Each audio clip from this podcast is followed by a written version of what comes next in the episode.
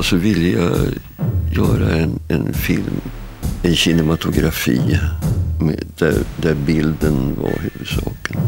Jag hade aldrig klart för mig att jag gjorde en film som sen skulle vålla censuren i alla möjliga länder stor bedrövelse.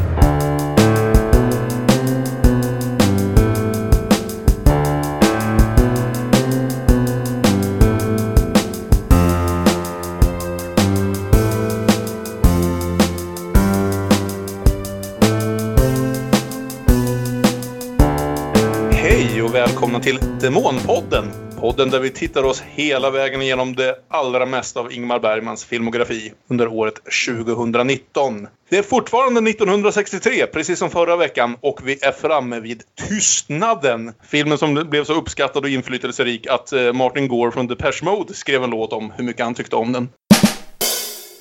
Det är den avslutande delen i Guds tystnad-trilogin som jag nu har lärt mig att den ska kallas. Och det här är ett lite speciellt avsnitt för oss. Vi kommer såklart i början här som vanligt att ha vår vanliga genomgång och diskussion om filmen. Men sen blir det något lite annorlunda för vår egen Björn som jag ska presentera. Jag har med mig som alltid Björn Waller. Hej. Och Aron Eriksson. Hej, hej. Och jag heter Kalle Färm.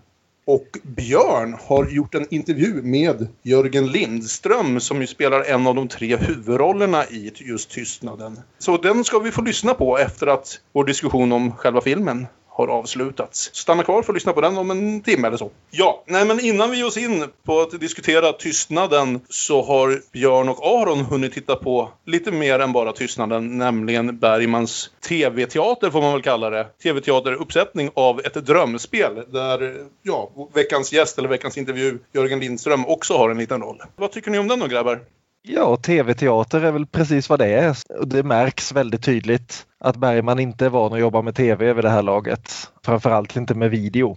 Jag läste det någonstans, jag tror det var på ingmarbergman.se, att han insåg inte hur mycket mer begränsande video var än tv, framförallt när det gäller att redigera. Det gick liksom på den tiden inte att klippa så bra i videoband. Så han hade ett härke att få ihop den och det märks tyvärr. Mm. Tycker jag i alla fall. För det, det finns mycket i den. Jag menar han har Ingrid Thulin som är helt fantastisk i huvudrollen. Och han har flera andra väldigt bra biroller också.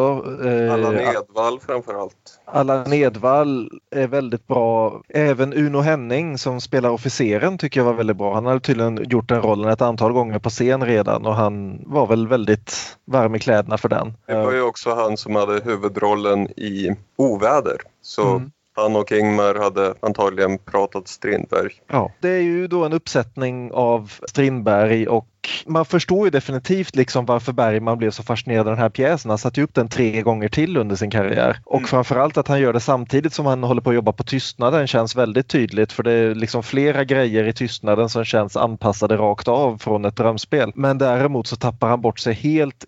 Ett drömspel har en väldigt stort persongalleri. Det är Mm. typ 40 talande roller som ska liksom vandra ut och in i en drömlogik med varandra och när han då ska filma det här på videokameror Mm. och utan någon av sina vanliga fotografer och fastnar i det här då för att skapa den här drömkänslan så går han till sin vanliga standardknep att han filmar närbilder på alla och följden av det blir att man, man får ingen känsla alls av var folk befinner sig i förhållande till varandra och alla de här olika drömövergångarna bara går förlorade. Jo, det är ju säkert tanken det här att tid och rum inte ska existera, men det blir ju inte lyckat. Nej. Och det, det tar ju aldrig riktigt skruv det här på något sätt. Så ja, man kan uppskatta att det är en, eh, en bra skriven pjäs och som sagt en del höjda prestationer från höjdarskådespelare och vissa ögonblick. Men, men nej, det blev lite, det trillade bara omkull.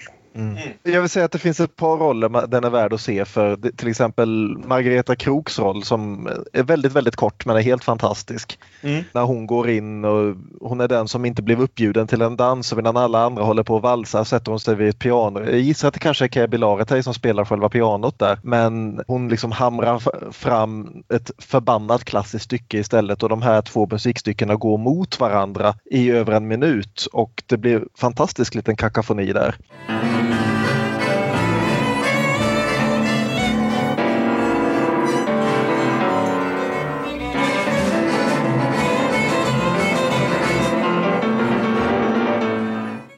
Men annars så känns det mest, det, det, blir mest liksom en bekräftelse på hur mycket Bergman har gjort sig beroende av Nyqvist och Fischer vid det här laget. Att när han helt saknar dem och helt saknar en tydlig bild av hur han ska göra det här så blir det liksom bara plus att videokvaliteten är så dålig så det blir liksom bara murrigt av alltihopa istället.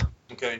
Och det var ju en jätteproduktion det här, ett enormt spektakel och de höll på och repade i väldigt mycket längre än sån här tv-teater brukar ta. Och mm. Rent fråga... spektakelmässigt så är det ju ganska storslaget men, men det bara kollapsar tyvärr.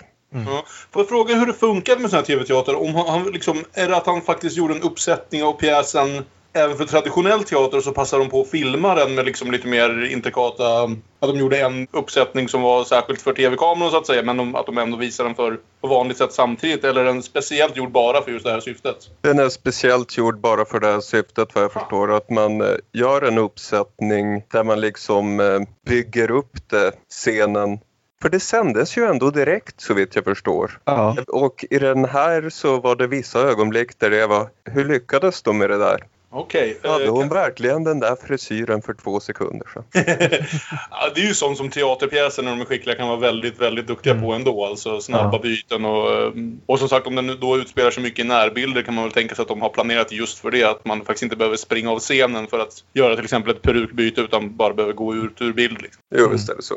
Och Bergman själv skrev ju det senare i Laterna Magica också att stycket är genuin teater skrivet för att spelas och upplevas som teater. Mm. Den går inte att göra på film eller tv. Och jag vet inte om jag håller med om att den inte går, men han kunde det inte i alla fall.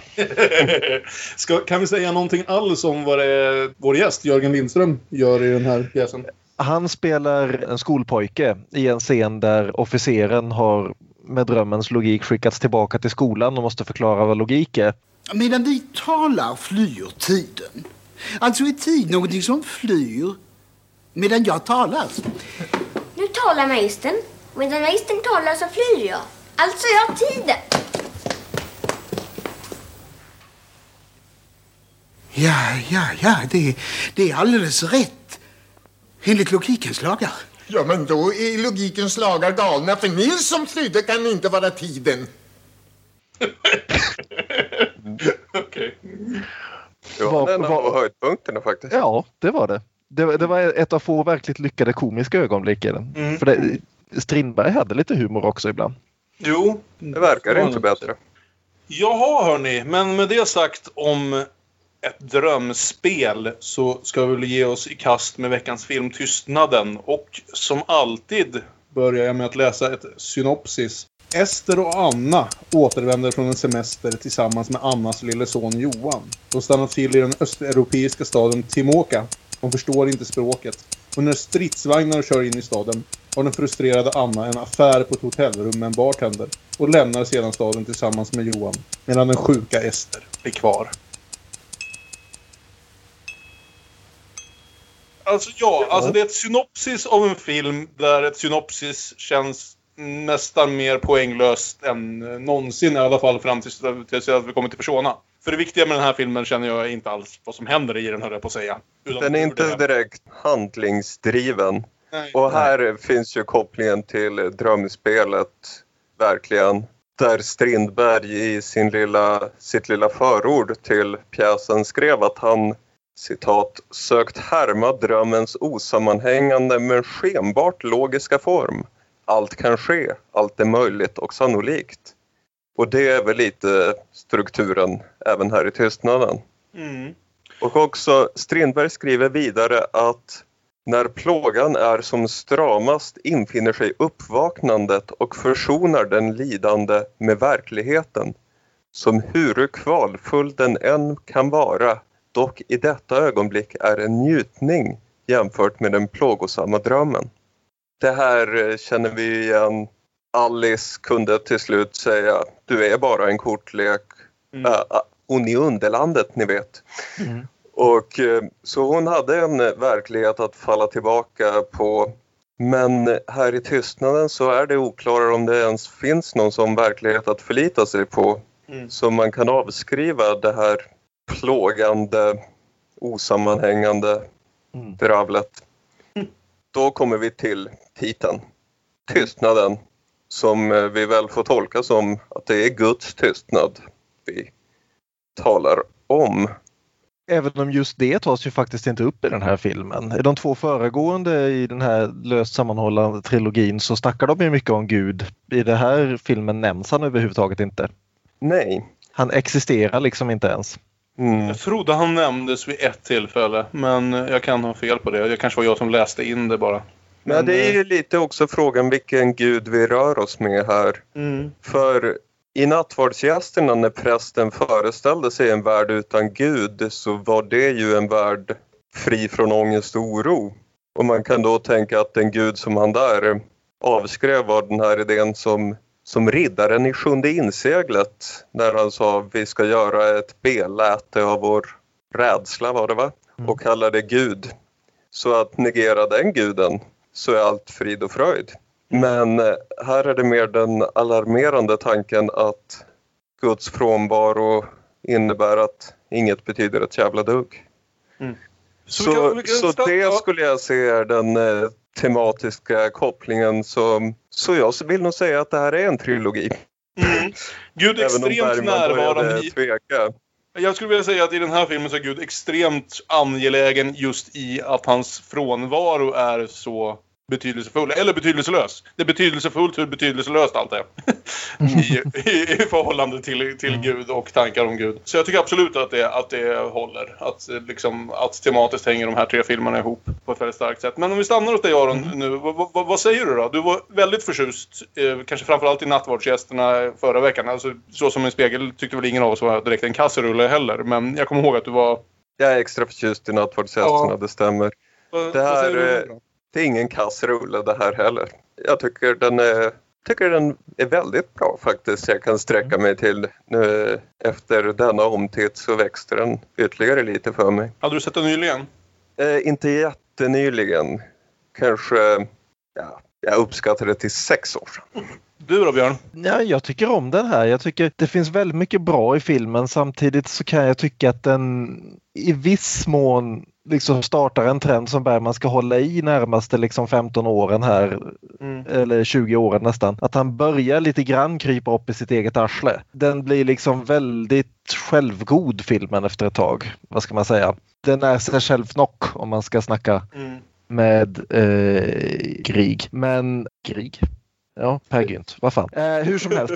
Nej, men jag- det är en väldigt bra film på alla sätt och vis. Så det var jättekul att se om den nu också. För sist jag såg den så av olika skäl så var jag distraherad och missade mycket. Så ja, nej, men det var kul att se den igen. Jag kan säga så här att enda gången jag sett den här filmen innan så var det nog, jag gissar att det är mer än 20 år sedan jag hyrde en, eller lånade ska jag säga. Jag lånade en VHS från Stadsbiblioteket i Norrköping och tog den hem den här. Jag kan ha varit 14 bast. Så allt jag minns i stort sett inga faktiska händelser i filmen men jag hade ändå en stark känsla bara av atmosfären i den. Atmosfären och att jag var precis på den här, förmodligen på de här stegen genom puberteten där jag nog fortfarande ändå tyckte allt det här, all erotik i filmen var mer pinsam än tilltalande på något sätt och att jag nästan satt med en skämskudde även fast jag var för mig själv.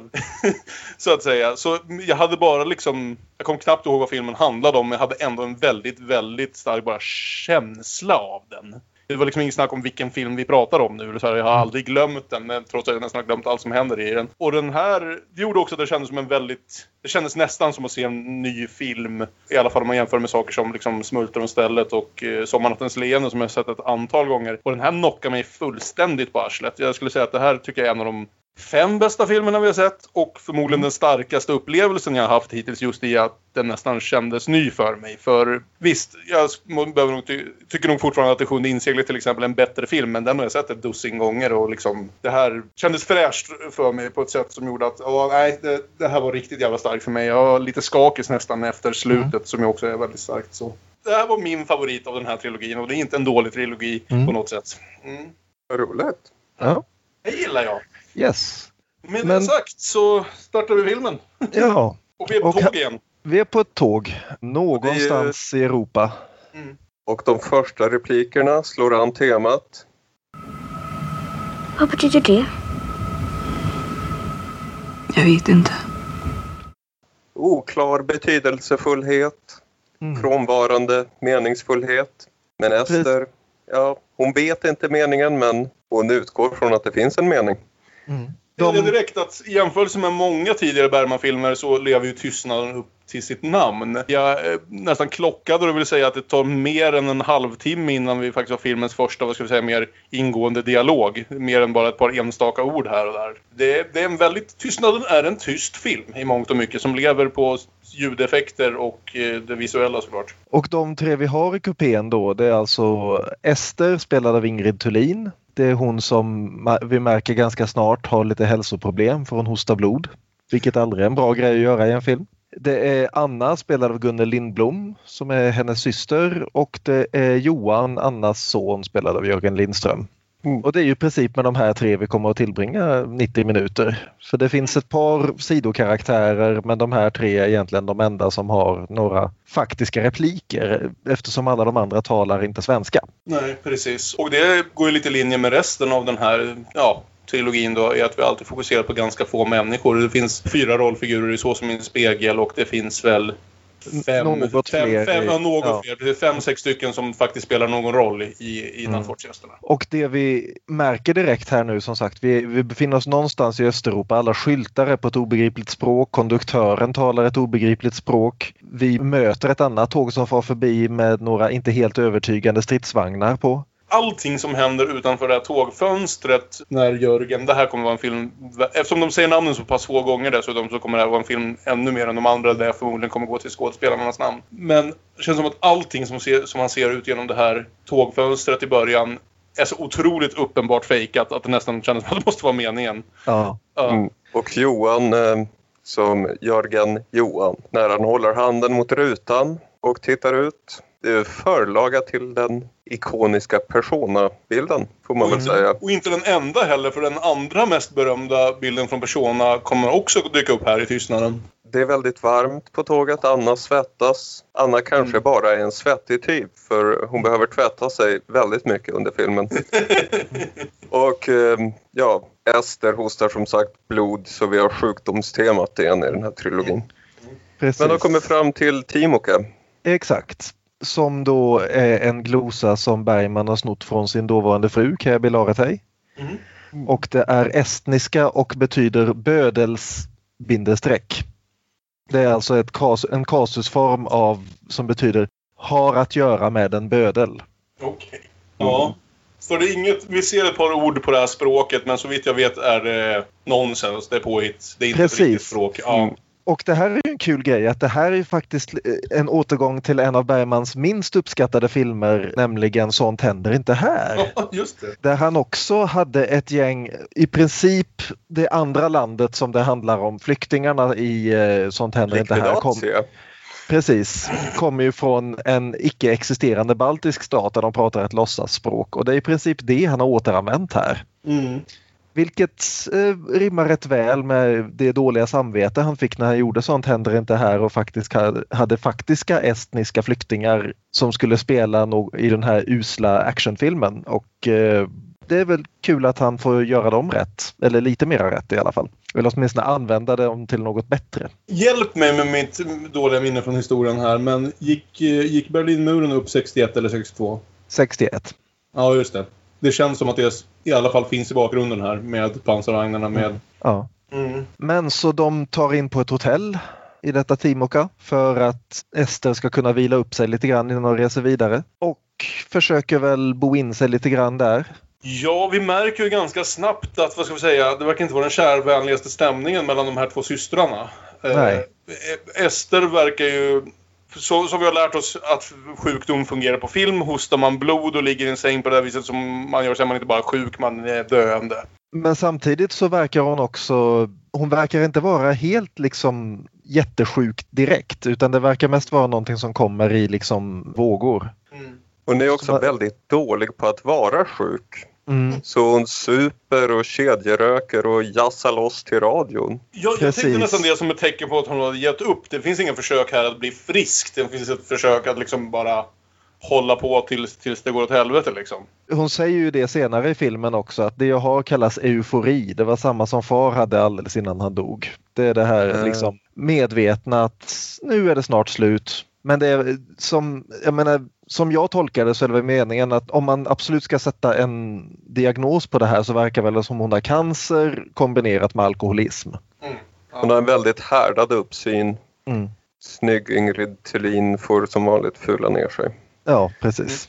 Jag, jag tänker en hel del just de här tidiga scenerna i hotellrummet där så återigen liksom andra Bergman-filmer så kopplar jag både till Törst naturligtvis den Mm, öppningsscenen där men också till den här mellanakten i Kvinnors väntan. När. Maj-Britt Nilsson sitter i sin lägenhet och väntar på ambulansen och börjar tappa kontakten med verkligheten lite grann där. Det är hela tiden den här känslan, från första början här så har vi klivit in i någonting som är lite febrigt, lite frikopplat, lite avstängt från omvärlden.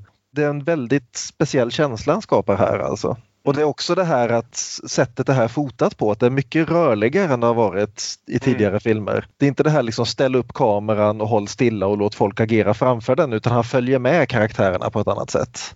Det är verkligen en helt otroligt filmad eh, film. Alltså dels mycket händer med ljudet också. Det är som sagt inte mycket musik förutom när de slår på radion och så vidare. Men det är mycket ljudeffekter. Det är mycket... Alltså det går väl att gissa sig till ganska lätt att David Lynch har sett den här filmen en eller två gånger. Ja, Känner jag. när man liksom, Precis. ja, och det skapar en direkt, alltså en väldigt speciell stämning. Nästan unik Mm. skulle jag vilja påstå. I alla fall unik vid tillfället. Som om den möjligen sen har blivit, har inspirerat andra filmer och så vidare. Va? Men jo. det är inte ens att den Jag minns det som en väldigt alltså, tryckande film så här, men den, det, i början är det inte ens nödvändigtvis det. Det är bara eh, någon slags... Det är på något sätt en surrealistisk film som ändå helt och hållet skulle kunna utspelas i verkligheten.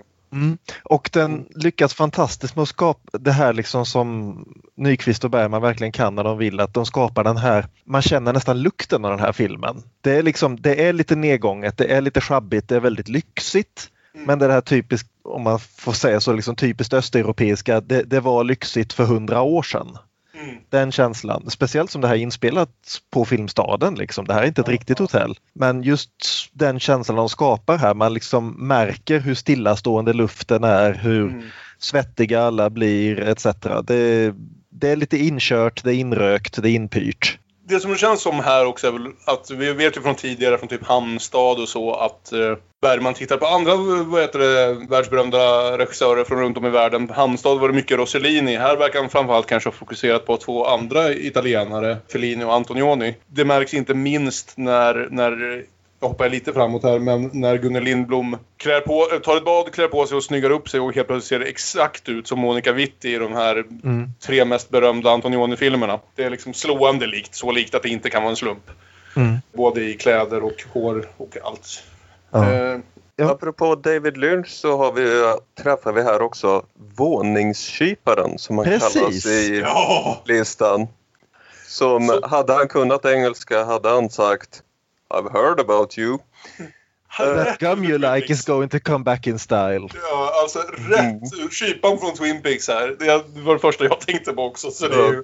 Ja. Spelad av Håkan Janberg som får i uppdrag att fixa mer sprit åt Ester. De eh, Efter- gör efter att sig har- förstådda på väldigt fint mimande. Mm. Och, Hon och har medan, försökt på alla språk hon kan och hon kan ett antal språk men han förstår inte ett enda av dem. Så de, får, de är hänförda till att peka och signalera och gestikulera. mm, Men det, det verkar gå alltså- bra. Ester är alltså översättare, vilket ju Mm. i en film som har att göra med betyder någonting att hon är den som letar betydelser i det främmande. precis. Så Och för och är bra inte- på det. Det är hennes jobb. Eftersom vi ändå var inne på David Lynch-kopplingarna så vill jag också säga att de enda andra gästerna på det här hotellet så vitt vi ser är ett gäng dvärgar som vi möter tidigt som är helt klart någon form av liksom artister och så och som kommer in och även det, det tillsammans med kyparen återigen, jag tror David Lynch har sett den här filmen.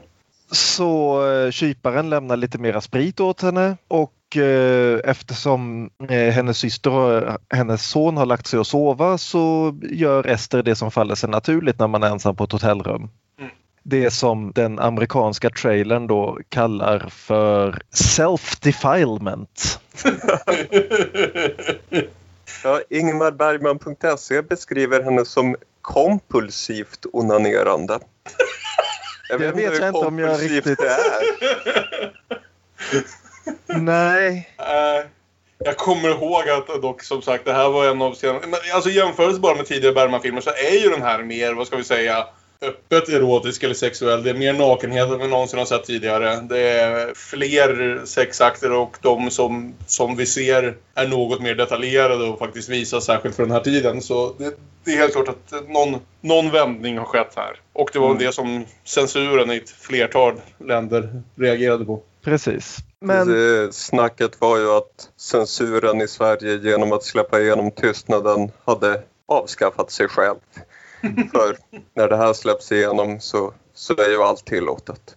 Sen kommer det att dröja 30 år innan censuren faktiskt avskaffar sig själv men det men, men, efter, men eftersom det här är en film som vi till stora delar kommer att se genom lille Johans ögon så är det dags att klippa över till honom. Mm. För mamma sover vidare. Så Johan sätter på sig sina kläder och stoppar knallpulverpistolen i bältet och ger sig ut på upptäcktsfärd. Ja! Och där möter han då först så möter han en kille som håller på att byta glödlampor och honom skjuter han.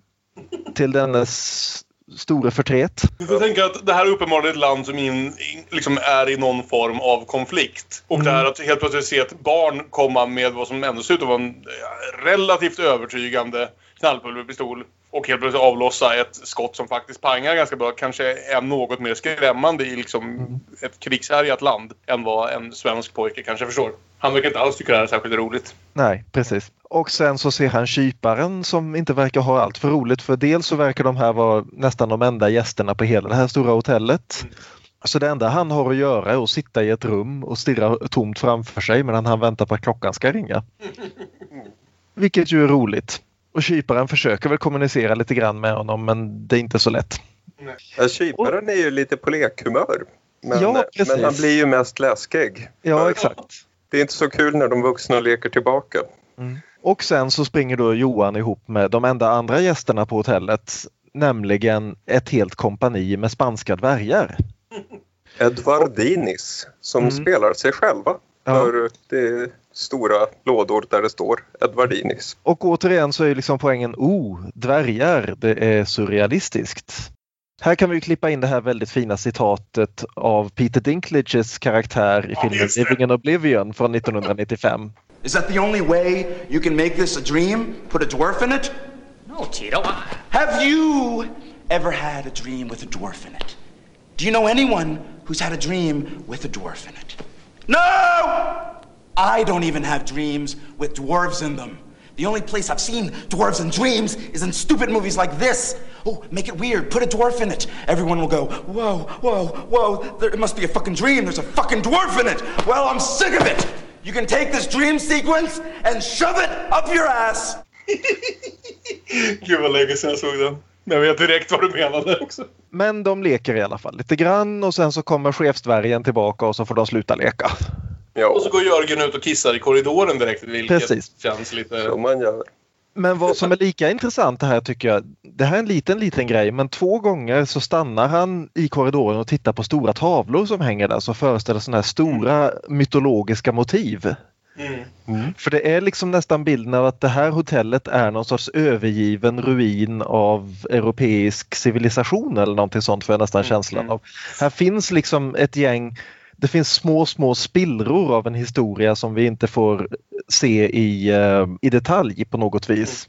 Och vi ska ju säga det också, eftersom vi läste synopsis och så vidare och vi har beskrivit det lite grann. Mm. Vi ska säga att vid det här laget så vet vi ju ganska lite om de här människorna. Med tanke på att nästan ingenting sägs i stora delar av den här filmen så är det också väldigt mycket vi liksom får, inte, alltså ana oss till i stort sett. Ja. Om förhållandet mellan den här lilla familjen och eh, var de kommer ifrån för förhållanden och liksom annat. En del sägs rätt ut men väldigt mycket lämnas till oss. Mer än vanligt i Bergman skulle jag säga. Det är inga långa monologer om allt som har hänt tidigare liksom. Nej. Eh, för det... Vet ju inte riktigt vad, vad det är. Vid det här laget i filmen vet vi ju inte riktigt vilka, vilka det är vi hänger med liksom. Jag hade, det tar till ett par scener till innan jag ens visste om, jag, om Jörgen skulle liksom spela en trevlig unge eller en riktig satunge. Ja. ja. För speciellt som, jag menar Bergman är inte van att ha barnskådespelare. Det har vi ju eh, kommenterat på tidigare att det här är i princip vad är det, den tredje framträdande barnrollen på 20 eh, år. Mm. Får se nu. Nattvardsgästerna och... Vad heter den? Till glädje? Ja, okej. Okay. Yeah. Mm.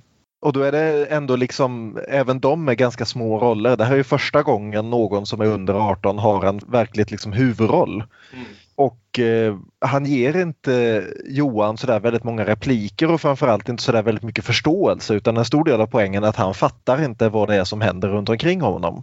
Mm. Och vi ger i hans perspektiv en stor del av filmen. Mm. Men vi, vi får lite mera inblick i alla fall när eh, Anna har klätt på sig och gått ut på stan. Och Är det Ester- någon som gör något kompulsivt i den här filmen så är det ju Anna och hennes tvättande. Mm. För hon har redan eh, badat badkar och sen håller hon på att tvätta sig igen. Mm. För nu ska hon ut på Ja. äventyr. Och när hon har gått så får Ester ett litet sammanbrott som väl är lika delar utbrott av vad det nu är hon har för sjukdom och lite fylleslag. Gode Gud, låt mig få dö hemma i alla fall. Mm. Det slog an hos mig. Om man nu vet att man är döende så är det liksom det sista man kan hoppas på i alla fall att få göra det på en plats som känns va- eh, inte varmare på det sättet men mer bekant och mer hemnära än, än där hon just nu befinner sig. Liksom. Precis. Mm. Och kyparen kommer in och hjälper henne så gott han kan. Vilket jag tycker kyparen är en väldigt sympatisk figur här. Otroligt! Ja, Han- han- oerhört, vänlig gammal man. eh, Ja. Som han i Twin Peaks. Som hjälper så gott han kan. Ja, men som också lite, skär, lite skärptare i alla fall än han i Ja. Twin Peaks. Men han, han vet också att inte mycket han kan göra för han verkar inte ha någon annan personal att tillgå överhuvudtaget. Visserligen har Ester sagt att hon inte vill ha en läkare men eh, hur kan han ha förstått det? Så ja, man tycker att han kanske borde ringa efter en läkare men det gör han inte i alla fall. Hur som helst. Anna går på bar Mm. och vem möter hon där? Long time no see, Birger. Birger Malmsten har snaggat sig och flyttat till Timoka. Ja.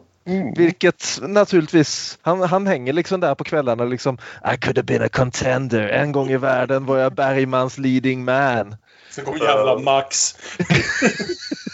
Och Birger flörtar med henne lite grann sådär lagom subtilt kan man väl säga. Det vill säga han, han tappar pengar på golvet så, som en ursäkt för att böja sig ner och, och sniffa på hennes ben. Vilket eh, Charmant. ja, Och det är väl alltså känslan just i tillfället är väl att hon inte tycker det här var sådär jättetrevligt. För först verkar ju inte Birger vara, eller först, Birger verkar inte vara den allra liksom charmigaste eller liksom renrakade eh, av personer. Vi ska säga att han har väl inte en enda replik i den här filmen utan han spelar allting helt tyst. Gör det bra. Gör det väldigt bra. Alltså han är en, han är en närvaro i sina scener, absolut. Och han, jag menar inte att vara taskig mot Birger, jag vet inte hur mycket som är makeup, men han ser ut att ha åldrats väldigt mycket på de här tio åren sen sist vi såg honom. vi kan ju nämna Ja. att han, han är ju med som hastigast i ett drömspel också. Det stämmer. Okej. Men har väl ingen framträdande roll direkt. Han har som så- blivit biffig. Han har lyft grejer. Kul att se Birger i alla fall. Ja, men det tyckte jag med. Och, eh, men, men eh, ingenting händer vidare med det just nu. Utan först går hon på vad hon sen beskriver som en bio, men som är mer av ett teaterspel där hon faktiskt tittar på den här dvärgtruppen som vi redan har lärt känna. Ja, det är en föreställning skuttande dvärgar. Men, eh, men Annas uppmärksamhet tas ifrån denna föreställning ganska kvickt. till en annan, mer inspirerande föreställning. Mm. Ja, och där är ju igen drömlogiken överallt, ständigt denna erotik. Jag har läst att folk har sådana drömmar. Ja, och framförallt Anna i den här filmen. Alltså eh, Ester som sagt, huruvida hon bara sysslar med onani för att liksom få tankarna på något annat håll än sin egen död och sitt förhållande till sin syster. Eller om det nu är något slags kompulsivt som hemsidan vill föreslå. Så det är väl, det är väl, så här verkar väl ändå som det är Anna som dras åt erot- erotiken för att, so- som vad jag ska säga, utmynningsport för att eh, inte behöva tänka på det som faktiskt försiggår tillbaka på hotellet. Ja, det andra paret här i logen börjar alltså älska, Älska! älska ömt och grafiskt. Väldigt grafiskt. Och hon spelas alltså av Lizzie Aland. En av Povel Ramels leading ladies. Vilket är, ja. Och ska man säga väldigt, väldigt erfaren eh, skådespelerska också. Hon hade en mindre roll i Gycklarnas afton. Okej.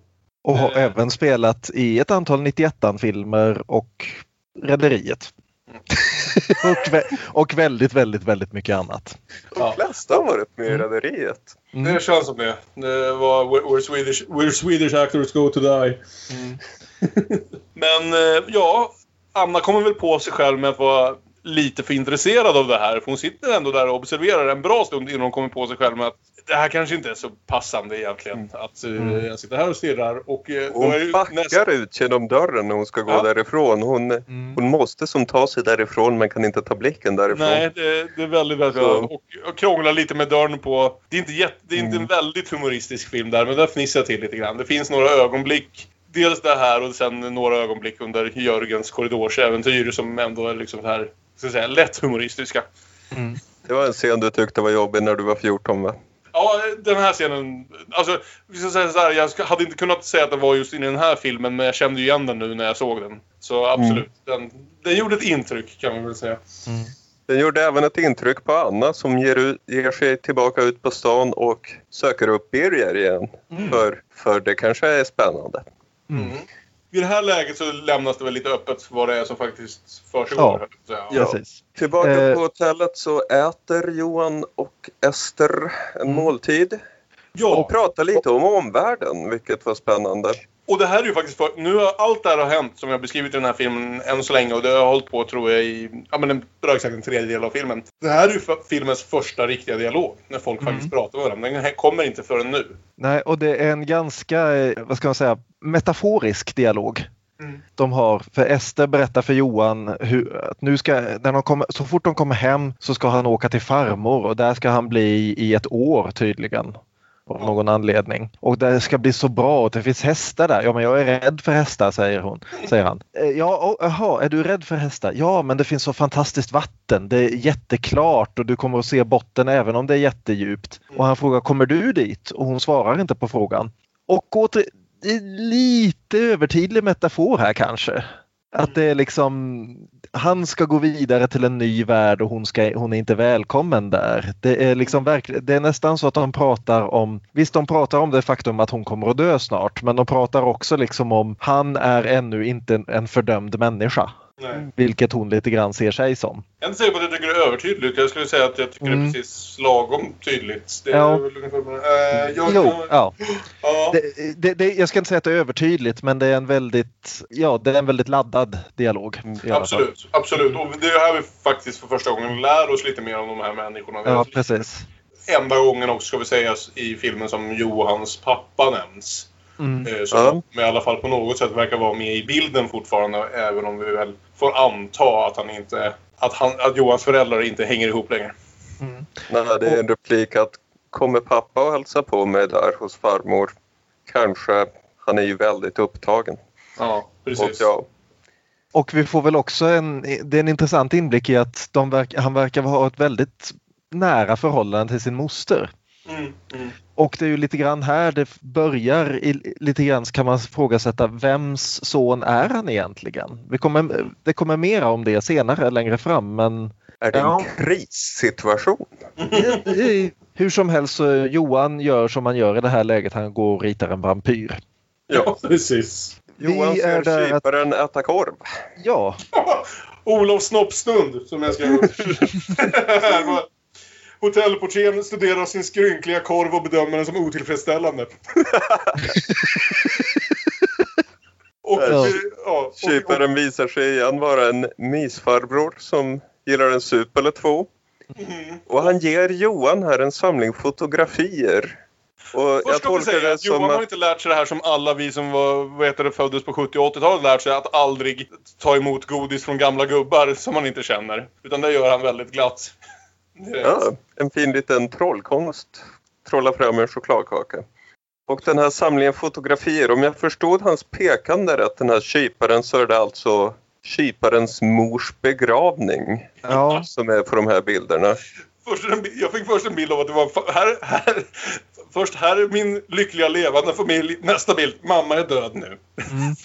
och vilket Och det här känns ju ganska drömlikt måste jag säga. Och framförallt Johans reaktion hur han tar de här bilderna som han alltså får och gömmer dem under en matta i korridoren. Det är typiskt drömsituation som Får man kan läsa in mycket bara- av.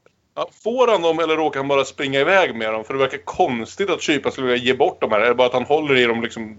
Vilken konstig sak att ge bort tänker jag. Ja. Jag tänker mig att han bara råkar glömma ge tillbaka dem när han liksom springer iväg. För han blir lite skrämd Ja. tror jag. Av Det- det- innehållet på bilderna. Ja, precis. Det är så jag tänkte också. Mm. Jag tänkte typisk drömpresent. Mm.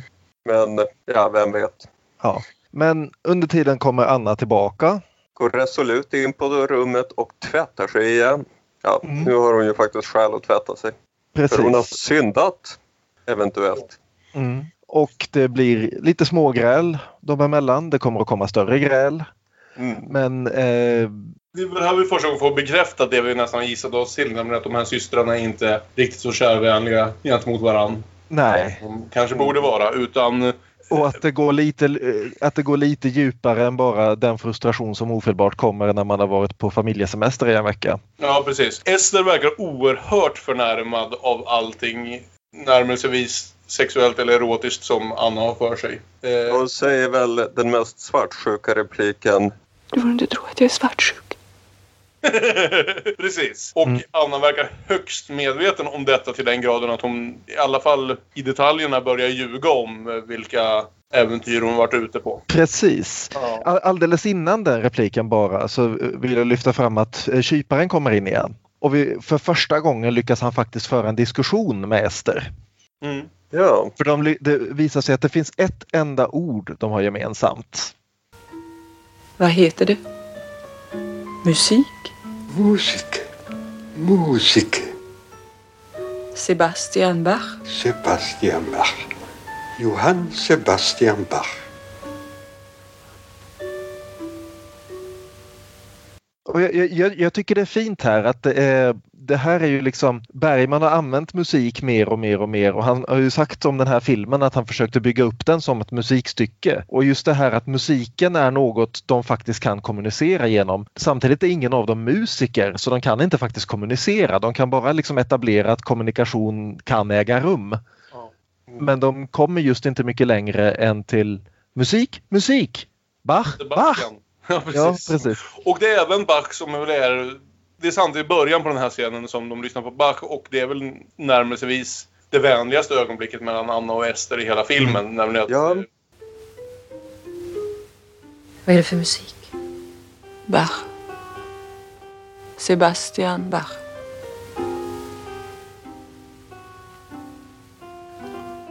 Det är vackert. Till och med Anna går med på det. Att Bach är vackert. Bach är vackert. Och det här med musiken.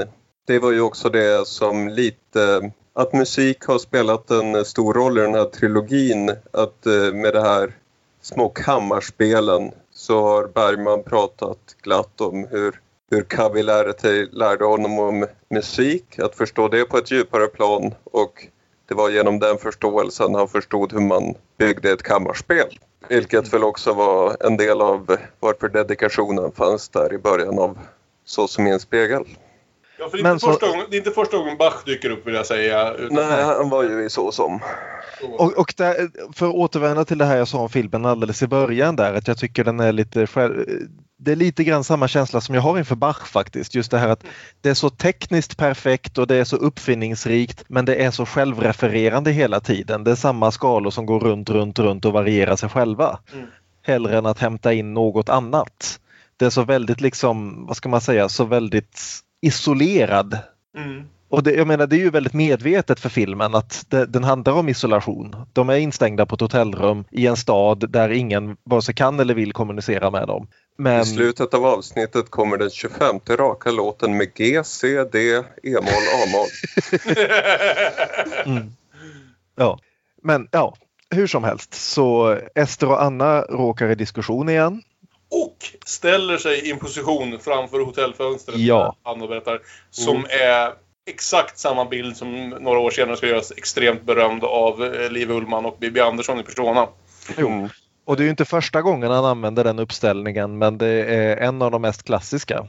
Och här sätter de ju verkligen upp, nu ska vi ha det här. För Anna är på väg ut och tänker gå snällt. Men Ester ska givetvis ropa gå nu innan du skriker och får dåligt samvete. Och Anna biter ihop, sväljer, öppnar dörren. Men hon stänger dörren igen. Nej, nu jävlar ska vi göra varandra ledsna. Skickar ut Johan i korridoren igen. Ja, för vad är det som pågår här egentligen? Vad är det som liksom... Varför är hon... Om vi gissar oss till att Anna är en frånskild kvinna som är ute på semester med Mm. sin syster. Någonting med att hon har erotiska äventyr, om vi ska kalla dem så, retar henne enormt. Det skulle ju kunna vara att hon lämnar en sjuk kvinna ensam med hennes son på ett hotell i en Mm. främmande stad. Det vore väl en rimlig orsak till att, till att liksom bli upprörd över det här. Men det är ju inte det. Det är inte det som är orsaken till Nej. att Ester är arg.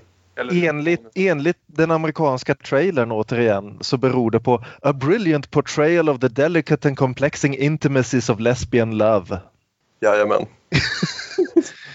Vilket jag vet inte om Bergman skrev den trailern. Jag tror inte det. Mm, Å, återigen, det, det är ju inte första gången han leker med incest i den här trilogin. någonting finns Men- det där. Alltså, Det finns no, någonting där dem emellan som är otillåtet.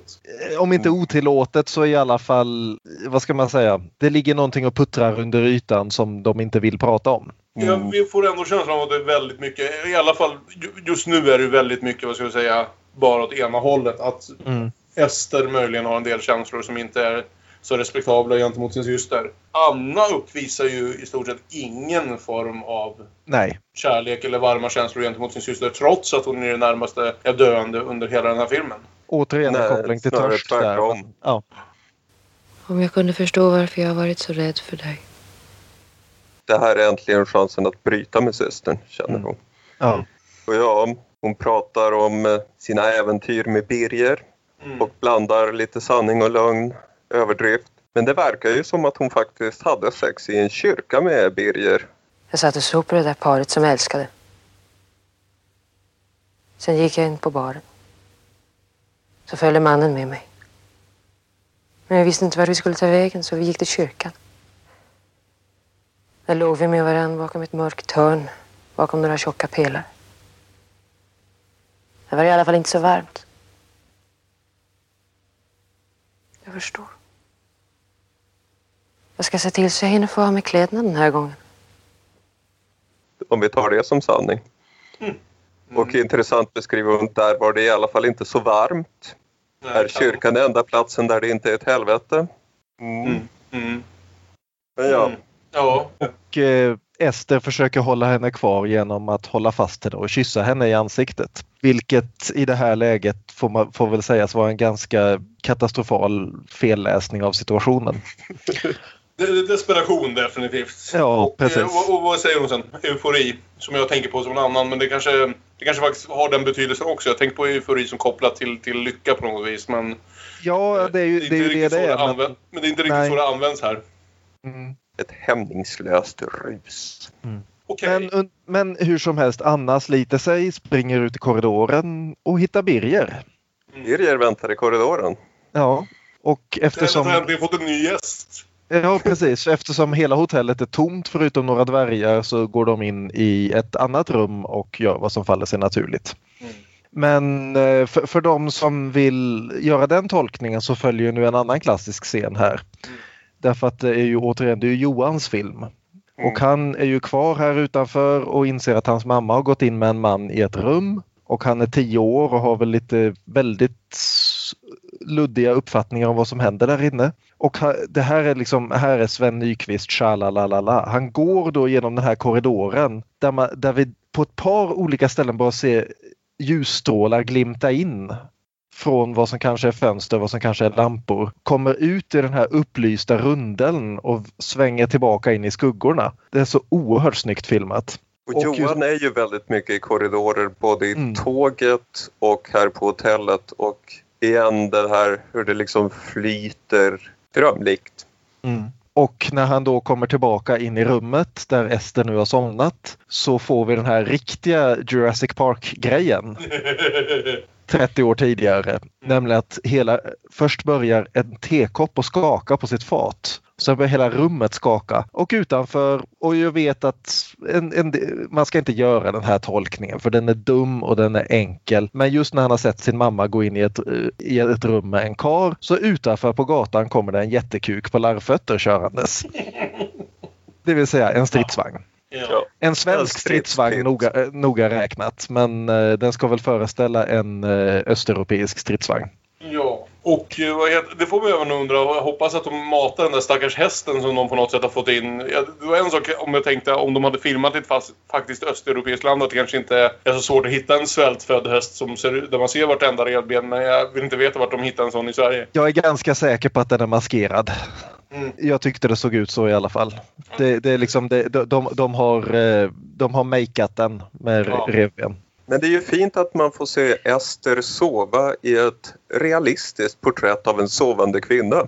Mm. Sitter sådär med lite halvgapande mun, huvudet bak och snarkar grovt. Mm. Lite osmickrande och eh, ungefär hur Lotta brukar se ut när hon somnar framför TVn. Hej Lotta! Får se nu. Han väcker Ester, vill jag säga. Eller Ester vaknar i alla fall. Mm. Hon vaknar väl av stridsvagnen ja. Ja, ja just det. Och eh, Johan berättar att hans mamma inte alls är ute på promenad utan hon befinner sig i ett annat rum med en man som hon kysste så väldigt med. Först bjuder han på dockteater. Men det gör han ju. Han har ju sagt i flera scener nu att han ska läsa högt för henne. Men så blir det inte. Det blir teater istället. Och nu är vi ju tillbaka i Så som min spegel. Det är så barn, både vuxna och små barn i Bergman underhåller sina äldre släktingar. Mm. Ska vi tolka det här eh, dockspelet som han gör, ett porträtt av vad han känner till, banka i huvudet stenhårt. Det är så han har sett sin mamma och sin moster umgås. Det är mycket våld i hans små pjäser. Men så var det förstås när man var liten. Och, och han, han vet inte vad Kasperdockan säger för han talar ett konstigt språk för att han är rädd. Den mest öppet surrealistiska biten av den här filmen, nästan skulle jag säga, eller en av det, är ju att en översättare, en som, som hon säger själv, alltså väldigt intelligent, kunnig kvinna, ändå kallar det för det främmande språket. Precis! Och det, det, det, det är en av mina favoritgrejer med den här filmen. Att det är så frikopplat. Det är liksom verkligen den här drömsekvensen alltihopa. Att de verkar antingen inte veta eller inte bry sig om vilket land de befinner sig i. Nej. Det, det är inte ens en fråga om att det skulle vara Estland eller Bulgarien eller Tjeckien eller Ruritanien eller Ladoga eller vad som helst liksom. Den fria republiken Transnistria. Vad, vad heter landet i Dagsup? Fridonia. Ja. Mm. Utan de är bara i det främmande landet där man talar det främmande språket. Mm. Nej, men och det är väl kanske faktiskt den mest... Det man verkligen kan peka på som en sak som logiskt sett inte skulle ske i en regelrätt realistisk film. Nej, precis. Och just apropå det här så klipper vi då till Anna och Birger. Där Anna passar på att använda det här att Birger inte talar ett ord svenska att få lätta sitt hjärta lite grann om vad hon tycker om Ester. Jag önskar att Ester skulle vara död. Hon har den här fina repliken Vad det är skönt med dig. Vad det är skönt att vi inte förstår varandra. Mm. Och ja, den här meningen som vi hela tiden lever i kan ju vara ett fängelse. Mm. Mm. Jag har en fråga här. Tror ni att Esters sjukdom... Om vi nu tänker att det här är en realistisk film där, där de har haft ett liv innan det här vistelsen på hotellet. Tror ni att Esters sjukdom var någonting känt för resten av familjen innan de åkte ut på den här resan? Eller är det något som precis har dykt upp, så att säga, ur Annas perspektiv?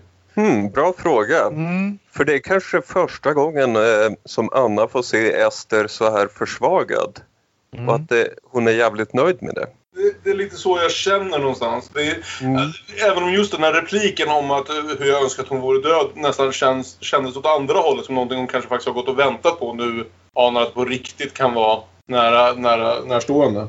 Mm. Det kan ju vara ett argument för att hon har varit svårt sjuk länge. Så som i en spegelsituationen där, Precis. ja, Max där. Ja, nej, jag, jag funderade en del på det. Liksom. Hur mycket är det här någonting som kom plötsligt och hastigt och gjorde att de behövde stanna till här? Och hur mycket var något som de visste var liksom en, en risk när de uppenbarligen gav sig ut på den här tågluftningen genom Östeuropa med ett barn? Men ja. ja. Ja, men bäst de håller på och pratar om det så knackar det ju på dörren. Mm. För nu har ju Ester fått reda på att Anna är inne på ett annat rum med en kar. Och hon kräver att få bli insläppt och så blir det gräl. Återigen har vi Annas verkligen viljan att demonstrativt göra Ester illa. För hon öppnar dörren på glänt, ser till att det är mörkt i rummet och eh, när Ester väl har hittat lysknappen så sitter hon och väldigt demonstrativt våldskysser Birger.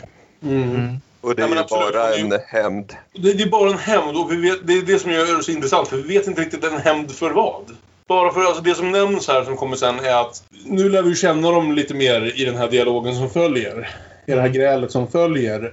Men det är ju inga hem, det är ingen liksom grym eller liksom kalkylerad akt som Ester har begått mot henne. Utan det är bara liksom ett hat mot hennes personlighet. Ja. En... Det är ju en väldigt eh, intressant eh, på temat här. Mm. När Ester frågar ju rätt ut, vad har jag gjort dig? Vad har jag gjort dig? Du har väl inte gjort något särskilt? Bara det att du alltid tjatar om dina principer. Om att allting är betydelsefullt, allting är viktigt. Men det där är ju bara prat. Vet du varför då? Det kan jag tala om för dig. Alltihop är bara till för din märkvärdighet. För du kan inte leva utan din märkvärdighet, det är hela sanningen det. Du kan inte uthärda om inte allting är livsviktigt och betydelsefullt och meningsfullt, jag vet inte vad. Vad vi ska tolka den här betydelsefullheten kan man ju sprida ut det. Det kan vara Gud. Men det är bara till för din märkvärdighet. Man kan ju plocka upp ur den här det, som sagt, det sägs aldrig någonting rakt ut, men ur liksom dialogen så kan man ju plocka fram ett par möjliga grejer. Dels det här att hon pratar om att du som är så intelligent, tagit så många examina och översatt så många fina böcker. Mm. Jo, men då får vi tänka på att Anna är i 30-årsåldern och har en 10-årig pojk. Ja. Vad hade hon för möjligheter att plugga? Vad hade hon för möjligheter att göra vad hon ville? Det är en möjlig tolkning av det här. Om vi nu inte ska göra tolkningen att Johan är Esters pojk, vilket det kommer antydningar om sen. Men vi har också det här de kommer ju fram till det här också med, och återigen det här är ju en dubbelbottnad diskussion det också, Ja. men de pratar om när far dog. När far dog så sa du nu vill jag inte leva längre. Varför lever du egentligen? För min skull. För Johan? Eller är det kanske för ditt arbete? Eller för ingenting särskilt? Det är inte som du säger. Jag är säker på att du har fel. Låt bli det där! Låt bli den där tonen! Vilket å ena sidan är det närmaste vi kommer en diskussion om Guds existens eller inte i den här filmen. Men också att det verkar ligga ett väldigt tydligt familjedrama bakom det här. Ja, absolut. Och exakt vad det familjedramat går ut på det får vi inte veta men ja. Jag tror det är det här jag älskar, älskar, älskar med den här filmen. Jag älskar precis hur mycket av det här som lämnas till tolkning. Det, är liksom en, det finns en, en knivblådstunn zon för mig där det liksom är precis lagom mycket exposition. Det tillräckligt mycket lämnas för mig själv att tolka. Det inte blir för surrealistiskt, för ute i liksom... Eh, att man kan tolka in nästan vad, precis vad som helst. Och så finns det den andra sidan där vi liksom vet alla detaljer om alla personer. Det här är en perfekt kombo just för, för, för min... Vad jag uppskattar. Jag älskar att liksom föreställa mig alla möjligheter av vad det här förhållandet kan ha varit, vad den här familjesituationen kan ha varit. Och jag tycker det är så jävla snyggt i hur det berättas och hur det spelas såklart och sådär. Och hur det sätts i den här miljön, i den här väldigt, väldigt speciella miljön. Det funkar enormt väl för mig. Alltså det, ja. Mm. Det är spännande för det här är ju scenen där, där Anna säger rakt ut precis vad hon tycker. Men eh, vi kan ju tolka det på så många sätt för det finns inte så mycket annat att gå efter. Som den här, du insisterar att allting är betydelsefullt och meningsfullt men du gör det bara för din märkvärdighet. Ja. Det kan man ju tänka på Gunnar Björnstrands Jag gjorde min egen privata gud som älskade mänskligheten men mig mest av allt. Ja. Mm. Men, men, men vi kan Men också tolka in... Lika mycket som, ja, vi Ja. har nämnt andra alternativ som är fullkomligt lika möjliga. Ja. För de spelar ju verkligen det här återigen liksom 30 års familjegräl som har legat under ytan. Just det här sättet. Jag tycker det är jättesnyggt. Det här sättet där Ester någonstans går verkligen in i Big Sister mode och bara liksom börjar tycka synd om lilla syster, vilket naturligtvis retar upp henne något förbannat. Mm. Och hon upprepar stackars Anna precis som hon, samma skådespelerska upprepade. Det är synd om människorna genom hela drömspelet. Och, stack, och stackars Henrik i Nattvardsgästerna. Ja, Fredrik. Stackars Fredrik. Thomas. Thomas. Ja. Vad fan fick jag Fredrik? Det är någon annan Björnsson. Mm. Vi hade också stackars pappa, Harriet Andersson sa det i Så som i en spegel. Så den här stackars förklaringen som är som den som får det förklarat känner ju sig mest anklagad utav det. Precis. Mm.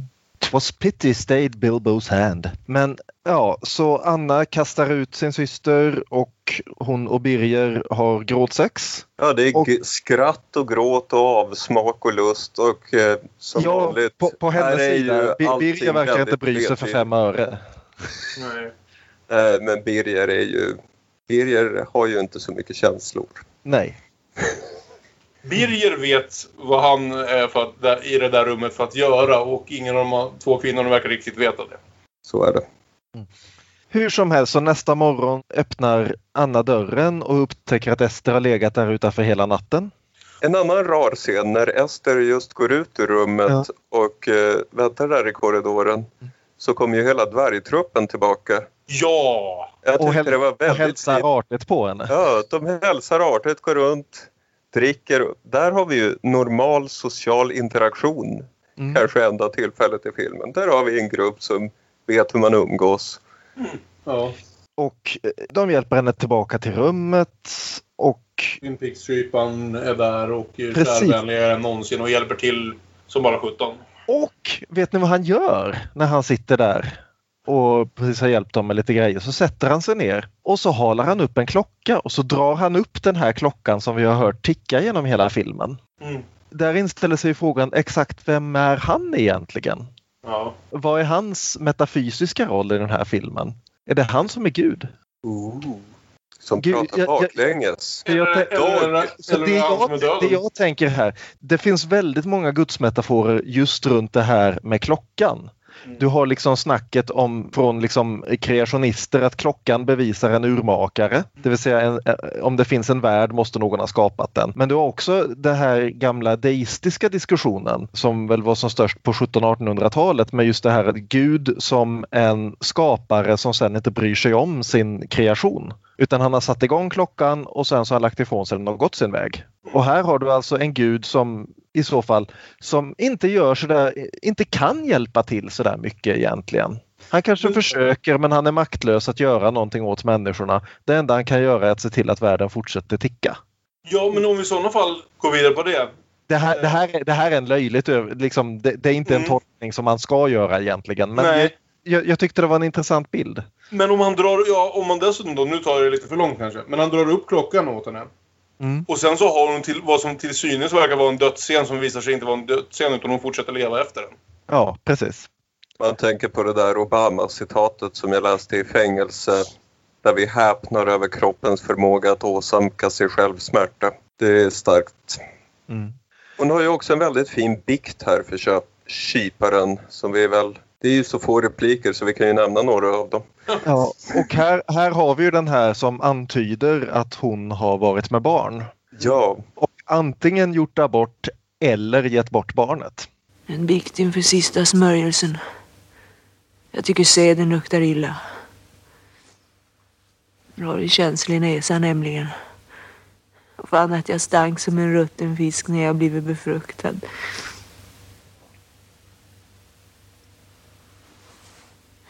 Det är valfritt.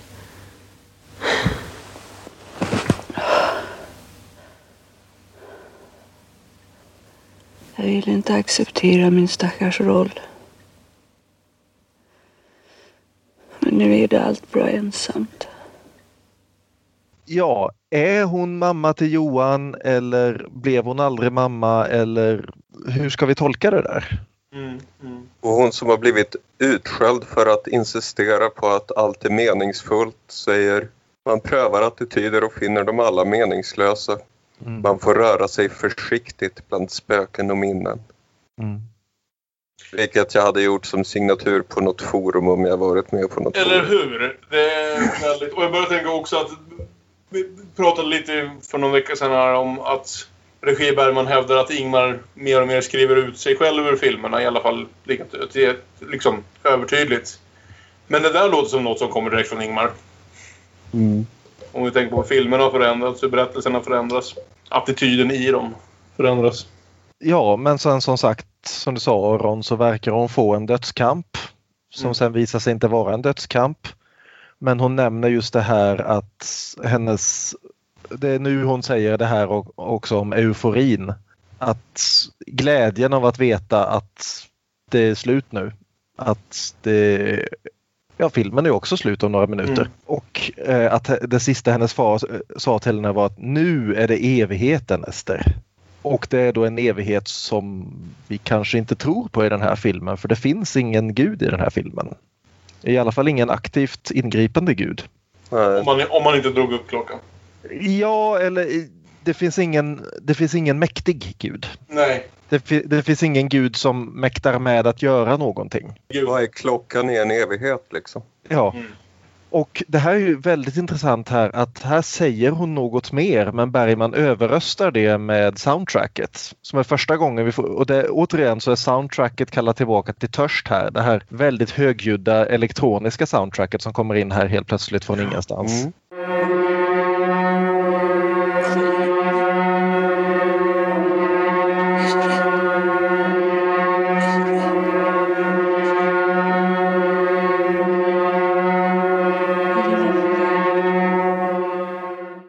Hon säger mor, jag är sjuk. Mor, kom och hjälp mig. Vilket är intressant för det är första gången som mamma, inte pappa, tas upp. Ja men det är ju intressant. Det är Ja. intressant. Just det här att det är enda gången vi har hört talas om, om deras mamma. Vi har ganska mycket om deras pappa. Hon har väl vid det här laget redan beskrivit honom till, till och med i en annan...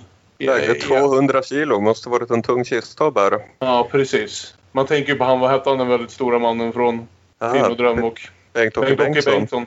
Mm. Ja. Och, och de, har, de har talat om Johans farmor, det vill säga hans fars mamma. Mm. Men deras mamma har vi inte hört nämnas tidigare. Så, Nej, ja. nej. Men, men, hon överlever sin dödsscen. Och eh, också, man ropar ju ibland på min gud, min far. Där när man dör. Hon ropar på sin mor. Vilket också I är... denna det- kvinnodröm. Ja, och det är också en callback till eh, Allan Edwalls diskussion i Nattvardsgästerna. Att Jesus sista ord var min Gud, min Gud, varför har du övergivit mig? Och för den delen diskussionen i En lektion i kärlek. Gud Mm. kanske är kvinna. Mm. Kanske Ja. inte så mycket den. Men, men hur som helst så hon överlever och Johan och Anna klär på sig och tar farväl och reser sin väg. Fast först lämnar hon ett brev till Johan. Hon har Precis. Och det sägs någonting om att hon ska komma efter om några dagar men det känns väl inte helt sannolikt att hon kommer att göra det va? Nej. Utan hon kommer, att dö, på, hon kommer att dö på det här hotellet. Mm. Där ingen talar hennes språk. Döden är ovetande. Mm. Och så slutar filmen med Johan och Anna som sitter på tåget igen. Ja. Ja, Och eh, Anna som har, som sagt, varit väldigt svettig hela filmen igenom. Drar ner tågfönstret för nu regnar det utanför. Mm. Eh, och det här är väl också en av, vi har redan nämnt två eller tre av de mest berömda bilderna från filmen. Men den här tycker jag man har sett i andra sammanhang också. inte minst därför att den eh, är ju hämtad ur Kvinnodröm. Ja, det är sant. Det är samma bild. Även, även om den Ja. görs bättre här. Men, Ja. ja. Och så upptäcker hon att Johan har ett brev och Johan förklarar att det är Ester som skrev ner ord ur, de, ur det främmande språket till honom. För hon lyckades få ut ett par ord av kyparen. Men vi får, vi får aldrig se vilka. Kasi, hand. Filmen slutar på Johan som sitter och läser det här brevet med ord ur ett språk han aldrig kommer att tala eller kommer att kunna sätta i något sammanhang. Ja, fy fan. Jag var lite skakig på slutet av den här filmen. Jag tror det var just den här, alltså inte dödsscenen med just när stråkarna slår in och sådär som verkligen alltså Ja. Det är mycket känslor under hela filmen. Och Det är en otrolig balansgång känner jag också mellan att inte bli en av de här... Nattvardsgästerna tycker jag är en väldigt bra film. Det var en av film som nästan någonstans blev lite absurt tung vid tillfälle. Nästan, trots sin korta längd, lite segdragen av den anledningen att man var så inbakad i den här melankolin. Dess styrka var också lite dess svaghet i alla fall för mig. Att, att jag nästan var lite trött på slutet. Jag var liksom urlakad av den. Den här filmen går en annan balansgång där det ändå finns andra ingredienser med allt det här. Det surrealistiska fotot genom korridoren och så vidare. Så för mig fungerar den här ännu bättre. Det är förbannat bra film och eh, som sagt förmodligen min personligen starkaste upplevelse hittills. Av, av, de, av alla Bergman-filmer jag sett det här året. Jo, nej, men det det, det, är en väldigt stark film, det är det. jag kan tycka då och då att den saknar Ja, Som sagt, det är, det är svårt att liksom... de- de- Den, har, den blandar extremt starka scener med sådana som verkar mest vara där för... Jag förstår, Bergman säger ju det också i bilder, att han tycker att några av de här slutreplikerna mellan Ester och Anna är för överskrivna. Och det kan jag hålla med om. Jag kan nästan tycka att det hade blivit en ännu starkare film om den inte hade haft en enda dialog i sig. Om den bara hade haft några enstaka små korta monologer. Men om ingen hade pratat med varandra överhuvudtaget. Den Och, fungerar och bäst när liksom, så, pratar. Ja precis, och Sven Nykvist hade fått göra resten liksom.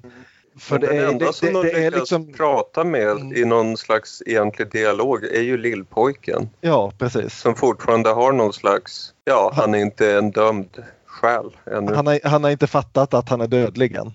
Mm.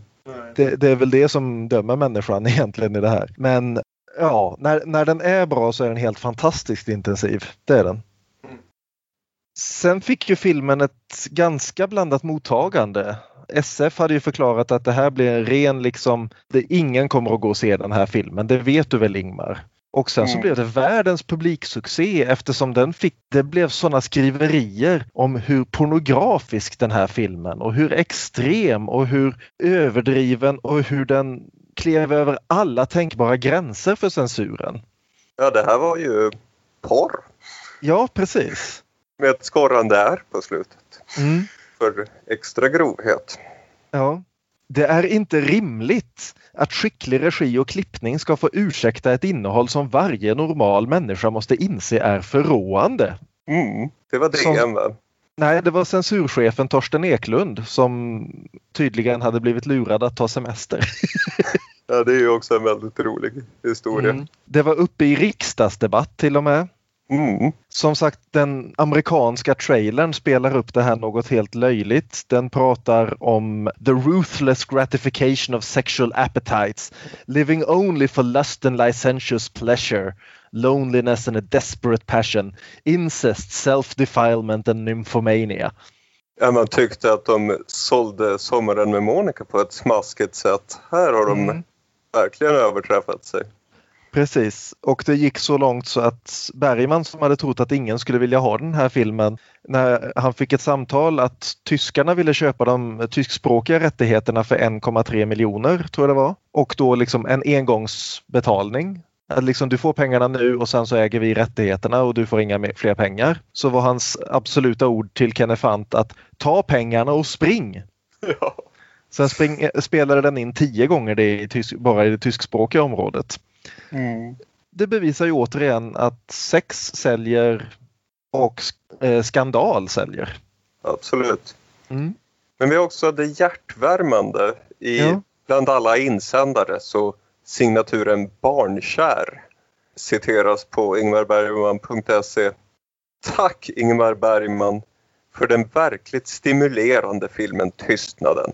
Mitt äktenskap har i fem år varit barnlöst. Sedan min hustru och jag sett Tystnaden kan vi dock till vår oerhörda glädje konstatera att vi väntar tillökning.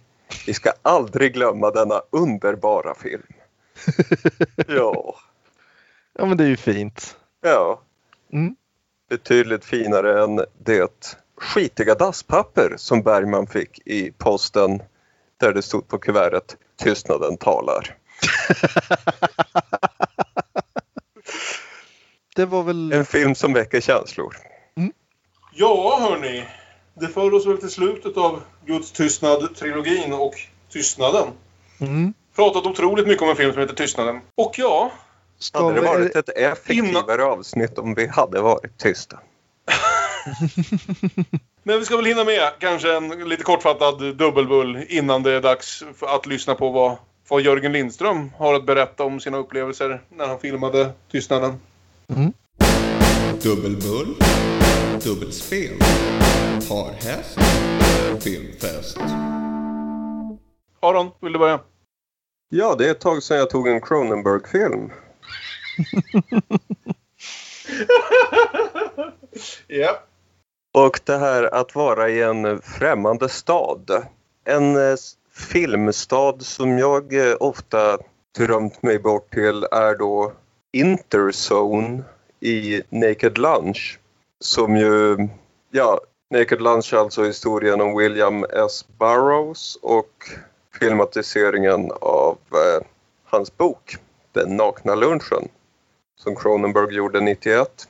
Och det här Interzone som, som väl är den stora författarstaden. Det här är platsen där författande händer i filmens metaforiska värld. Och det är också en slags hyperversion av Tanger, hur det nu sägs på svenska. Den marockanska staden där Burroughs bodde ett bra tag av sitt liv. Och eh, den där Interzone, den staden tycks mig spännande. Och eh, det är då någon slags författarstad. Är det, den här Timuka kanske är någon slags översättarstad då? Möjligen. Ja, jag tänkte en hel del. Som sagt, jag hade ett minne av den här filmen som kanske lite mer, vad ska vi säga, direkt surrealistisk. Att den skulle ha lite fler av de här elementen som till exempel just det här om främmande språket. Som faktiskt inte, vad ska vi säga, kan förklaras av vanlig vardaglig logik. Det var mindre sånt, utan väldigt mycket sånt lever bara i just den här fantastiska stämningen som skapas. Mm. En film som skapar en betydligt mer outtydlig surrealistisk stämning och där saker inte alls stämmer överens med verklighetens logik är Allan Renés I fjol i Marienbad som kom två år innan den här. Som är en film som vars handling jag skulle kunna försöka beskriva men jag tror att folk som kan sådana här saker bättre än jag fortfarande sitter och försöker tolka ut det nu när den är 50 år gammal. Det är hur som helst en film som är i stort sett en enda... Den är ett drömspel, skulle vi kunna säga. En enda stor dröm i en gigantisk fransk sån här chateau.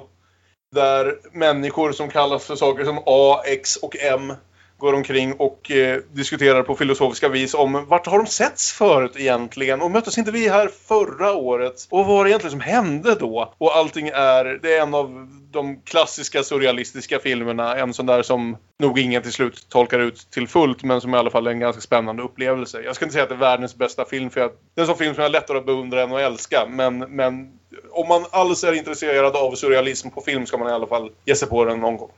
Mm. Ja, jag kom på det att jag borde nog... Den historia jag kom att tänka på, det var ju Thomas Manns Döden i Venedig. Mm. Nu har jag inte sett Lucchino Viscontis film faktiskt. Så jag kan inte tipsa om den. För nu vet jag inte om Lucchino Visconti är något att ha. Han kanske, det är kanske en urusel film. Jag vet inte. Vi, vi... Jag har faktiskt aldrig sett den heller. Visconti har gjort andra bra filmer.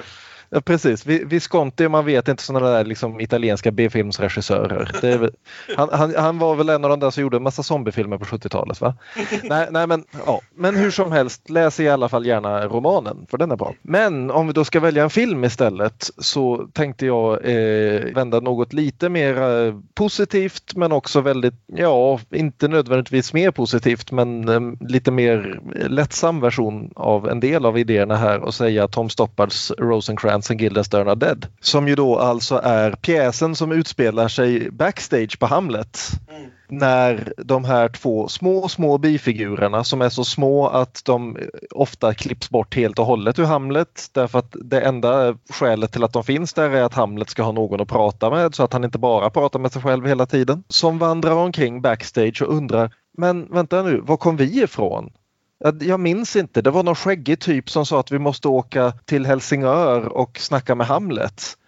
Och, men vad, vad, är vårt syfte i övrigt då? Jag vet inte. Och kan vi bestämma vad vi ska göra nu? Och liksom, ja, varför, sing, varför blir det alltid exakt samma resultat när vi singlar slant? Och vad är poängen? Och hur, hur ska vårt liv gå vidare härifrån? Samtidigt som historien heter Rosencrantz and Guildenstern are dead. Därför att det är det alla vet, att alla dör i slutet av Hamlet. Och det är speciellt om man kan sin Shakespeare så är den väldigt rolig men den är också oändligt sorglig just för att det här att de fattar inte ens när det är slut att det är slut och att det alltid har varit slut. Mm. Och att det alltid kommer att vara slut och att de kommer att få upprepa det här gång på gång på gång på gång på gång så länge mänskligheten kommer ihåg Shakespeare den har, jag ska inte säga att den, att den är en tvilling till den här filmen men de har någonstans lite avlägset lika tankar från två helt olika perspektiv och jag gillar det. Jag skulle kunna säga att en ännu närmare koppling är mellan våra två dubbelbullar, eh, Björn. Att mm. Rosencrantz och Guildenstern or Dead passar ganska väl ihop med I fjol i Marienbad. Mm. just det här om rollerna vi spelar och av vilken Mm. anledning. Och gör, gör vi det därför att vi delar i någon slags större pjäs eller gör vi det för att vi faktiskt vill göra det? Mm. Ja. Och när vi ändå har Hamlet så har vi våra slutord här. Resten är tystnaden. Fint! Då så, det för oss ju eh, som sagt till slutet av vår diskussion om tystnaden och relaterade filmer, men inte till slutet av avsnittet. För nu är det dags för er som vill det att lyssna på när Björn samtalade med en av de tre huvudrollsinnehavarna i Tystnaden, nämligen Jörgen Lindström. Så ja, nu får ni lyssna på det.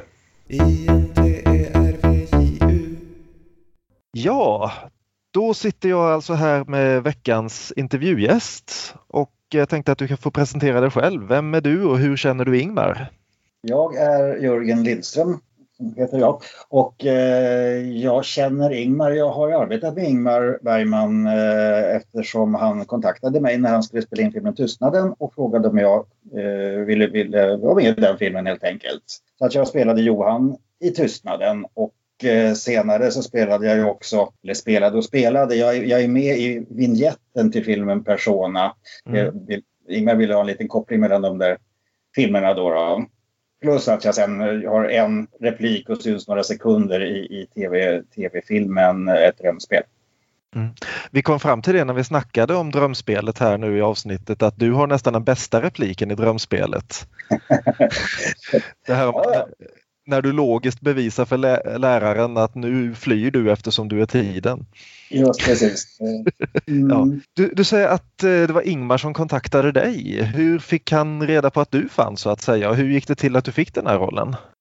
Jag eh, började i den här branschen, att säga, när jag var väldigt liten. När jag var fem och ett halvt år och kunde läsa så, så kontaktade min mycket driftige fader Sveriges Radio.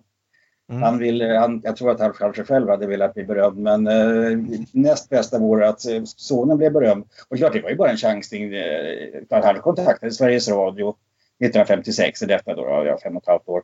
Och frågade om de behövde en liten kille som kunde läsa och de svarade ja det gör vi. Vi ska göra en, en eh, serie, tre, tre program byggda på Bertil Malmbergs bok Åke och hans värld och vi behöver en Åke. Och det var helt enkelt så att jag kom in prov, ja, provade för det där och fick den rollen direkt. Så alltså vid fem och ett halvt års ålder så började jag med att få en huvudroll direkt i en radiopjäs. Och sen rullade det liksom på. Jag vet inte om det fanns så många andra att välja på. Det gjorde vi var väl några stycken. Men jag fick ju väldigt mycket jobb, både först på radio och senare på, på, på tv. Och jag hamnade heller aldrig i något fack. Jag blev aldrig någon Tjorven eller, eller, eller eh, Emil eller någonting sånt där. Utan jag gjorde egentligen mera, jag gjorde mycket seriösa roller. Jag gjorde barnteater på radio och tv. Jag gjorde lite allt möjligt. Och eh, ja, Ingmar var förstås inte omedveten om mig. En sak jag vet att han såg det var ju när sen Åke och hans värld skulle göras även på tv som Bengt Lagerqvist gjorde då. då. Det har jag sett att han såg, så har jag sagt i intervjuer att han såg mitt ansikte, då, att han såg mig i den och det var en anledning, enligt vad jag har läst till och med, att, att han fick idéer för själva filmen Tystnaden. För att han, han av någon anledning fascinerades av mitt ansikte. Ja, ja det är ju bra jobbat i så fall ska jag säga för det är Ja. ingen helt dålig film. Det här att du var ju ändå inte den allra första ska man säga barnskådespelare som var med i en Bergman-film men du var egentligen den största rollen som har haft av någon under så sådär 15-16. Var det något som liksom, märkte du av någon skillnad i hur du behandlades i, liksom när filmen spelades in eller? Nej, alltså, alltså skillnad och skillnad. Det är klart, på vissa sätt pratar man väl kanske annorlunda med, med, med, med en yngre, så pass ung människa, jag var 11 år då. då. Men, men eh, jag får nog ändå säga på det stora hela, under egentligen all, hela min så kallade karriär, när man, när man är del av, av, av ett, ett jobb, av, av ett, ett, man, man skapar någonting tillsammans, då är, då är alla professionella och alla bidrar till det man gör oberoende om man är fem år eller, eller 55. Alltså. Så att, ehm, jag, jag, liksom, det går inte att behandla någon annorlunda på det sättet. Jag måste ju hela tiden göra en, en bra, ett bra jobb i min roll, Ja. annars blir det ju inte bra. Så att på, på det stora hela får jag säga att alla behandlas jag behandlade som, som vuxen på det sättet. Du hade ingen sån här specialhanterare som gick emellan och översatte mellan dig och Ingmar så att säga utan du regisserades direkt? Ja. Ja. Oh ja, oh ja. Jag, hade, jag, hade, jag fick hjälp att, att läsa. Jag fick, inte, jag fick inte ett manus. Jag fick inte hela manuset. Mycket därför att det fanns mycket i den filmen som Ingmar inte ville att jag skulle se. Att jag, jag, som saker jag inte skulle förstå. Utan hans dotter Lena kom hem till oss och, Okej. och läste repliker med mig. Och så fick jag lära, alltså för det som skulle spelas den gången. Så att jag fick inte direkt något sammanhang utan det som hände när Ingmar regisserade mig var egentligen att han, han gav väl vissa instruktioner hur jag skulle säga vissa saker, hur jag skulle gå och mycket lite grann att få mig att känna i den här scenen känner du så och så, det där händer, du förstår här är du lite ledsen för det och det, eller på det sättet. Ja. Minns du något speciellt från inspelningen av filmen? Nu vet jag, det var ju väldigt många år sedan men Mm.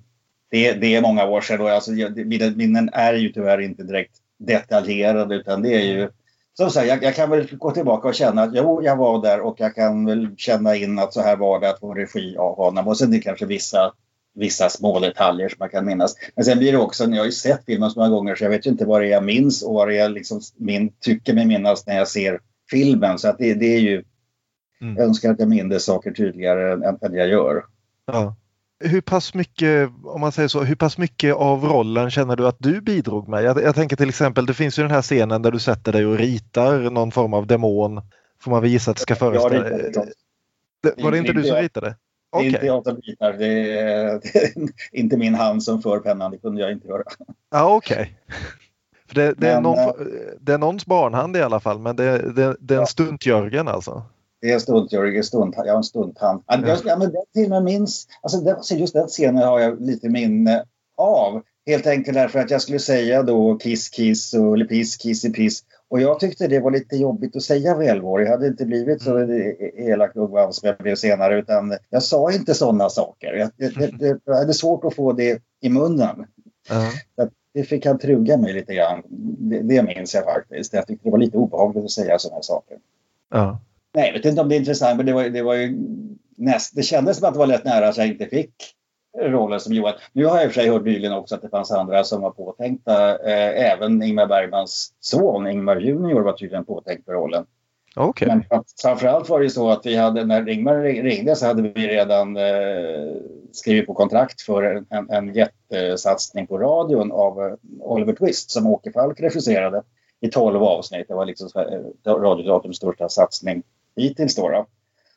Så att när Ingmar ringde så var det första mina föräldrar sa att det, det, det här går nog inte för att vi har skrivit på det här och det ska han göra också. Det ska han göra i sommar så att det, han, det kan inte släppa. Så att det varit en jäkla dragkamp där mellan, mellan Bergman och, eh, och, och radion. Alltså det, jag kan tänka mig Åke Falk väl inte den som släppte någonting godvilligt och i något tillfälle vi hörde att, att Bergman liksom gapade telefonen till om mamma eller pappa. Ja, men, ta grabben då för fan! Så att, men det löste sig på det sättet att, att eh, de pusslade så jag kunde göra både filmen och Ja.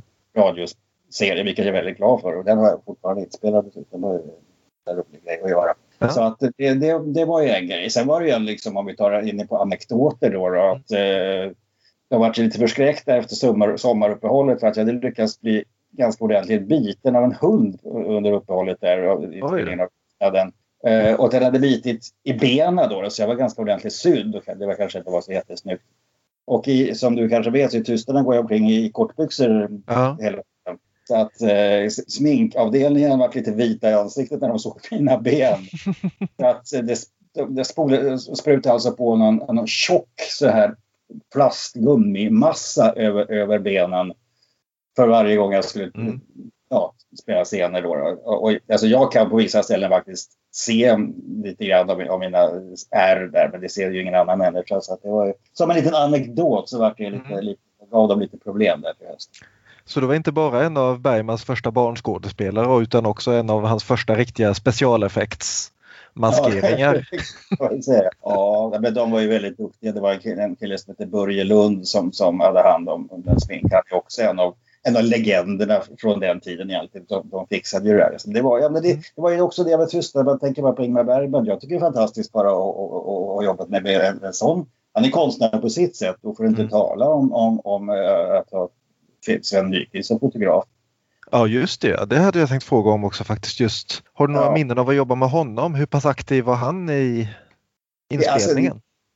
Egentligen inte så jätte... Alltså det, Jag tror att jag ofta mycket ändå på den tiden. Jag hade den där känslan av att jag, jag är med om någonting stort. Någonstans hade jag det i huvudet. Alltså, det här är Sven Nykvist. Det här är liksom väldigt speciellt. Mm. Eh, men men han, nej, men han, han, han fanns ju alltid där bakom kameran. Det, det, det, han, han märktes ju så att säga att, att han var där. Man, man hade liksom hans blick, hans, man var medveten om att Bergman och han kommunicerade gi- givetvis. Det, det kan jag säga. Och, och, och, hur, hur scenerna skulle fungera. Det, det måste man göra. Och, och många andra. Det, det, det är också att eh, det är många inblandade i, en- i en filminspelning. Alltså det är ju Ja. Ljudkille, två stycken, det är andra kameran och det är passare och det är en massa folk runt om. Det, det, det är verkligen ett team. Det är inte Ingmar och Sven Nykvist och sen är det skådespelarna utan det är Nej. jäkla massa folk.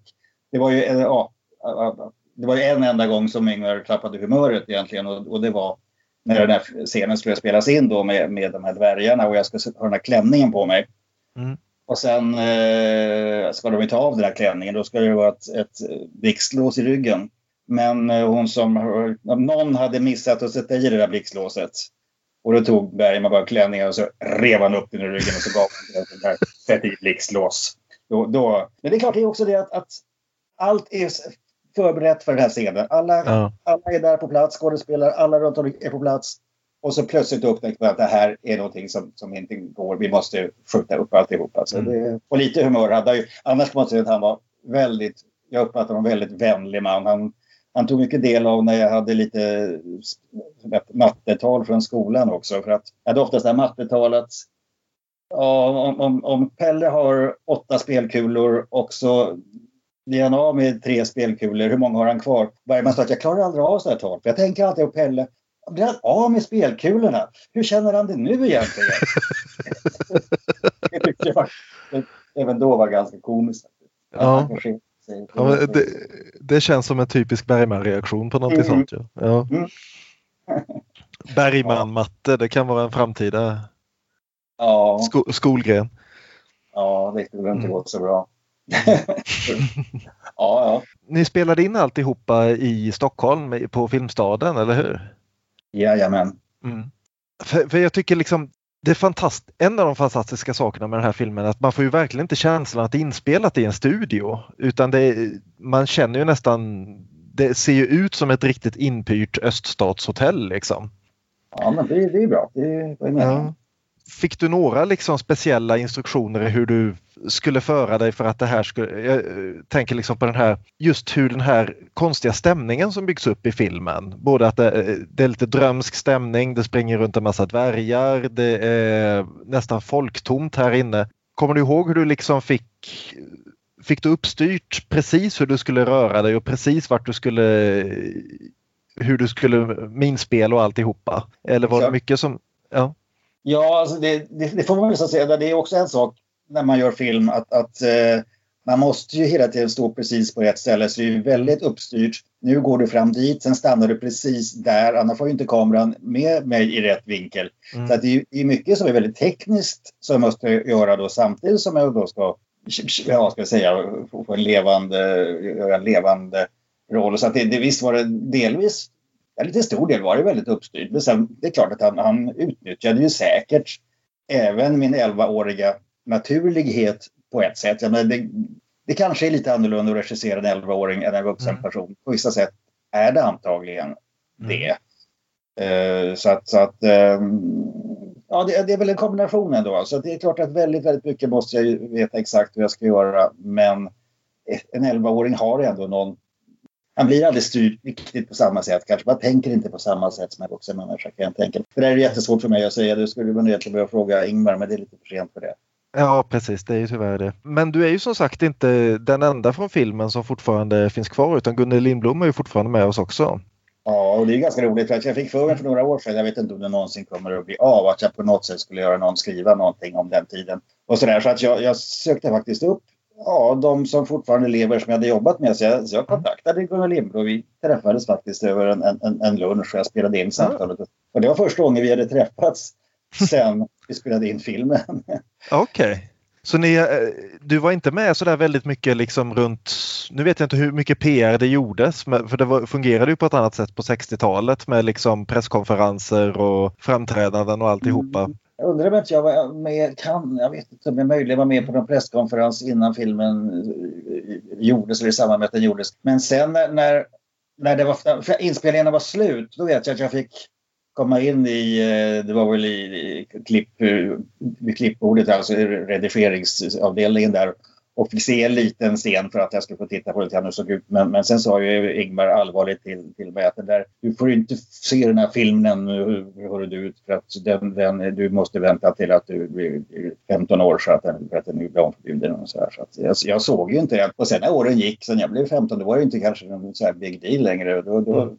nej, jag, klart jag såg den då, men uh, mm. ja det var, det, jag vet inte, det, då var det väl mera kanske inspelningarna som var, som var det roliga. Men sen så, jag vet inte vad jag tyckte om filmen då. Nu, nu, nu tycker jag det är fantastiskt, framförallt tycker jag det är fantastiskt skådespeleri. Men uh, nej, så att jag var inte inblandad i någonting efter, efter inspelningarna på något sätt. Mm. Eller någonting annat. Var du med, liksom, hände det något mer? Liksom, din karriär måste ju ändå ha tagit en liten skjuts efter att ha varit med i en så pass... För jag menar, det lustiga med Tystnaden är ju att den såg ju ut då och ser egentligen ut idag också som en ganska smal intellektuell film men den blev ju en jättesuccé rent publikmässigt. Precis, och det var ju synd då att eh, mina föräldrar valde fel. De fick ju alltså valet att, att eh, jag skulle få en eh, summa för eh, filmen eller få procent på, på intäkterna. Och ah. de tänkte att det är ingen jäkel som vill se den här filmen så att det måste ta pengarna. ja. Det var ju en överraskning att den som sagt blev en så pass...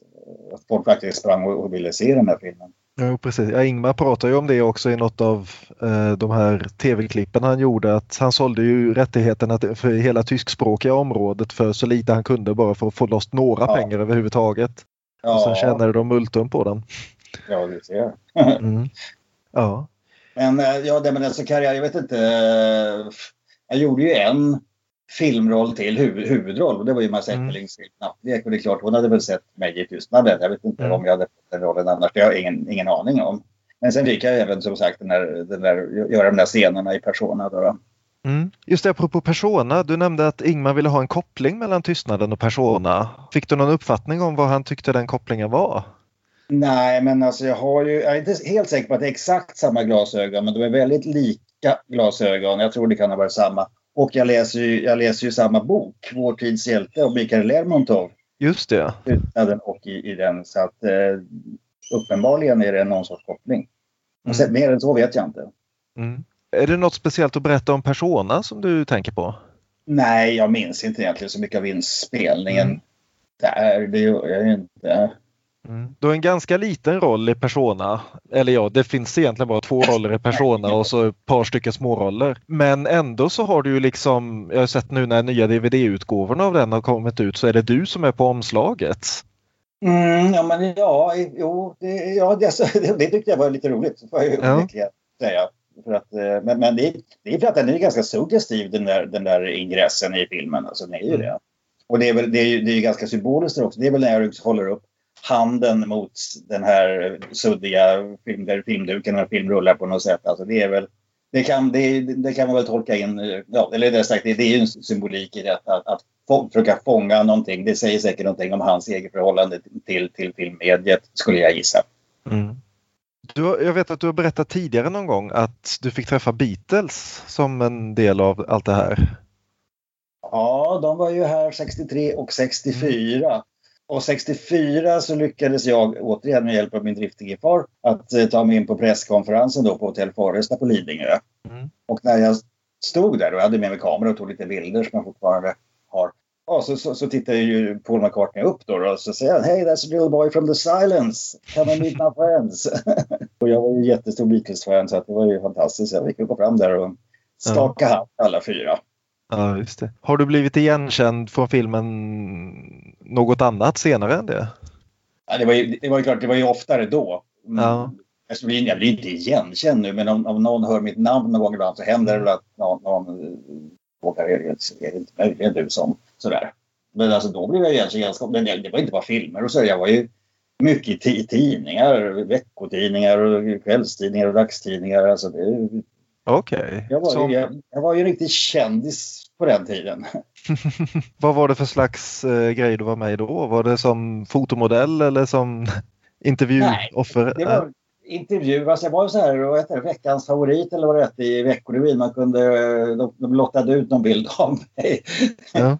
Annars var det inte hemma hos och säga vem, vem är den här pojken liksom. Han är- var ju så trevlig och sådär. Och här är det mycket hemma hos-reportage. Jag har sagt, jag gjorde ju en hel del som folk såg. Jag var, alltså jag var väl med i Hylan- Hylands hörna minst tre, fyra gånger, allra minst. Jag var med Oj. i program som folk såg och sådär. Så att, eh, Mm. och det var jag, jag höll ju på i tio år sammanlagt. Alltså det, och jag Mm. gjorde ju väldigt massa olika saker under den tiden. Framförallt Mm. just radio och tv. Hur kom det sig att du slutade? Är det någonting? Ja, det, det var ingen, de, ingen mer som ringde. Jag, då Mm. är jag ju 15 och ett halvt år, 15-16 år någonting. Och eh, ja, började väl snart konkurrera med, med, med riktiga skådespelare så att säga. Och då, eh, ja, då skulle jag i så fall bestämma mig för att, för att satsa på det som ett yrke. Och det, det var aldrig min ambition kan jag säga. Alltså, det, Mm. det, det, det var, jag kom in i det här och det var genom helt min far. Det var, jag hade aldrig någonsin några skådespelardrömmar. Men alltså jag kom in i det och jag tyckte det var roligt, väldigt spännande att vara med om. Och eh, tjäna en del pengar på det trots allt för, för det var barn då. då och eh, ja, så att eh, sen när, när ingen ringde längre då, då var det det.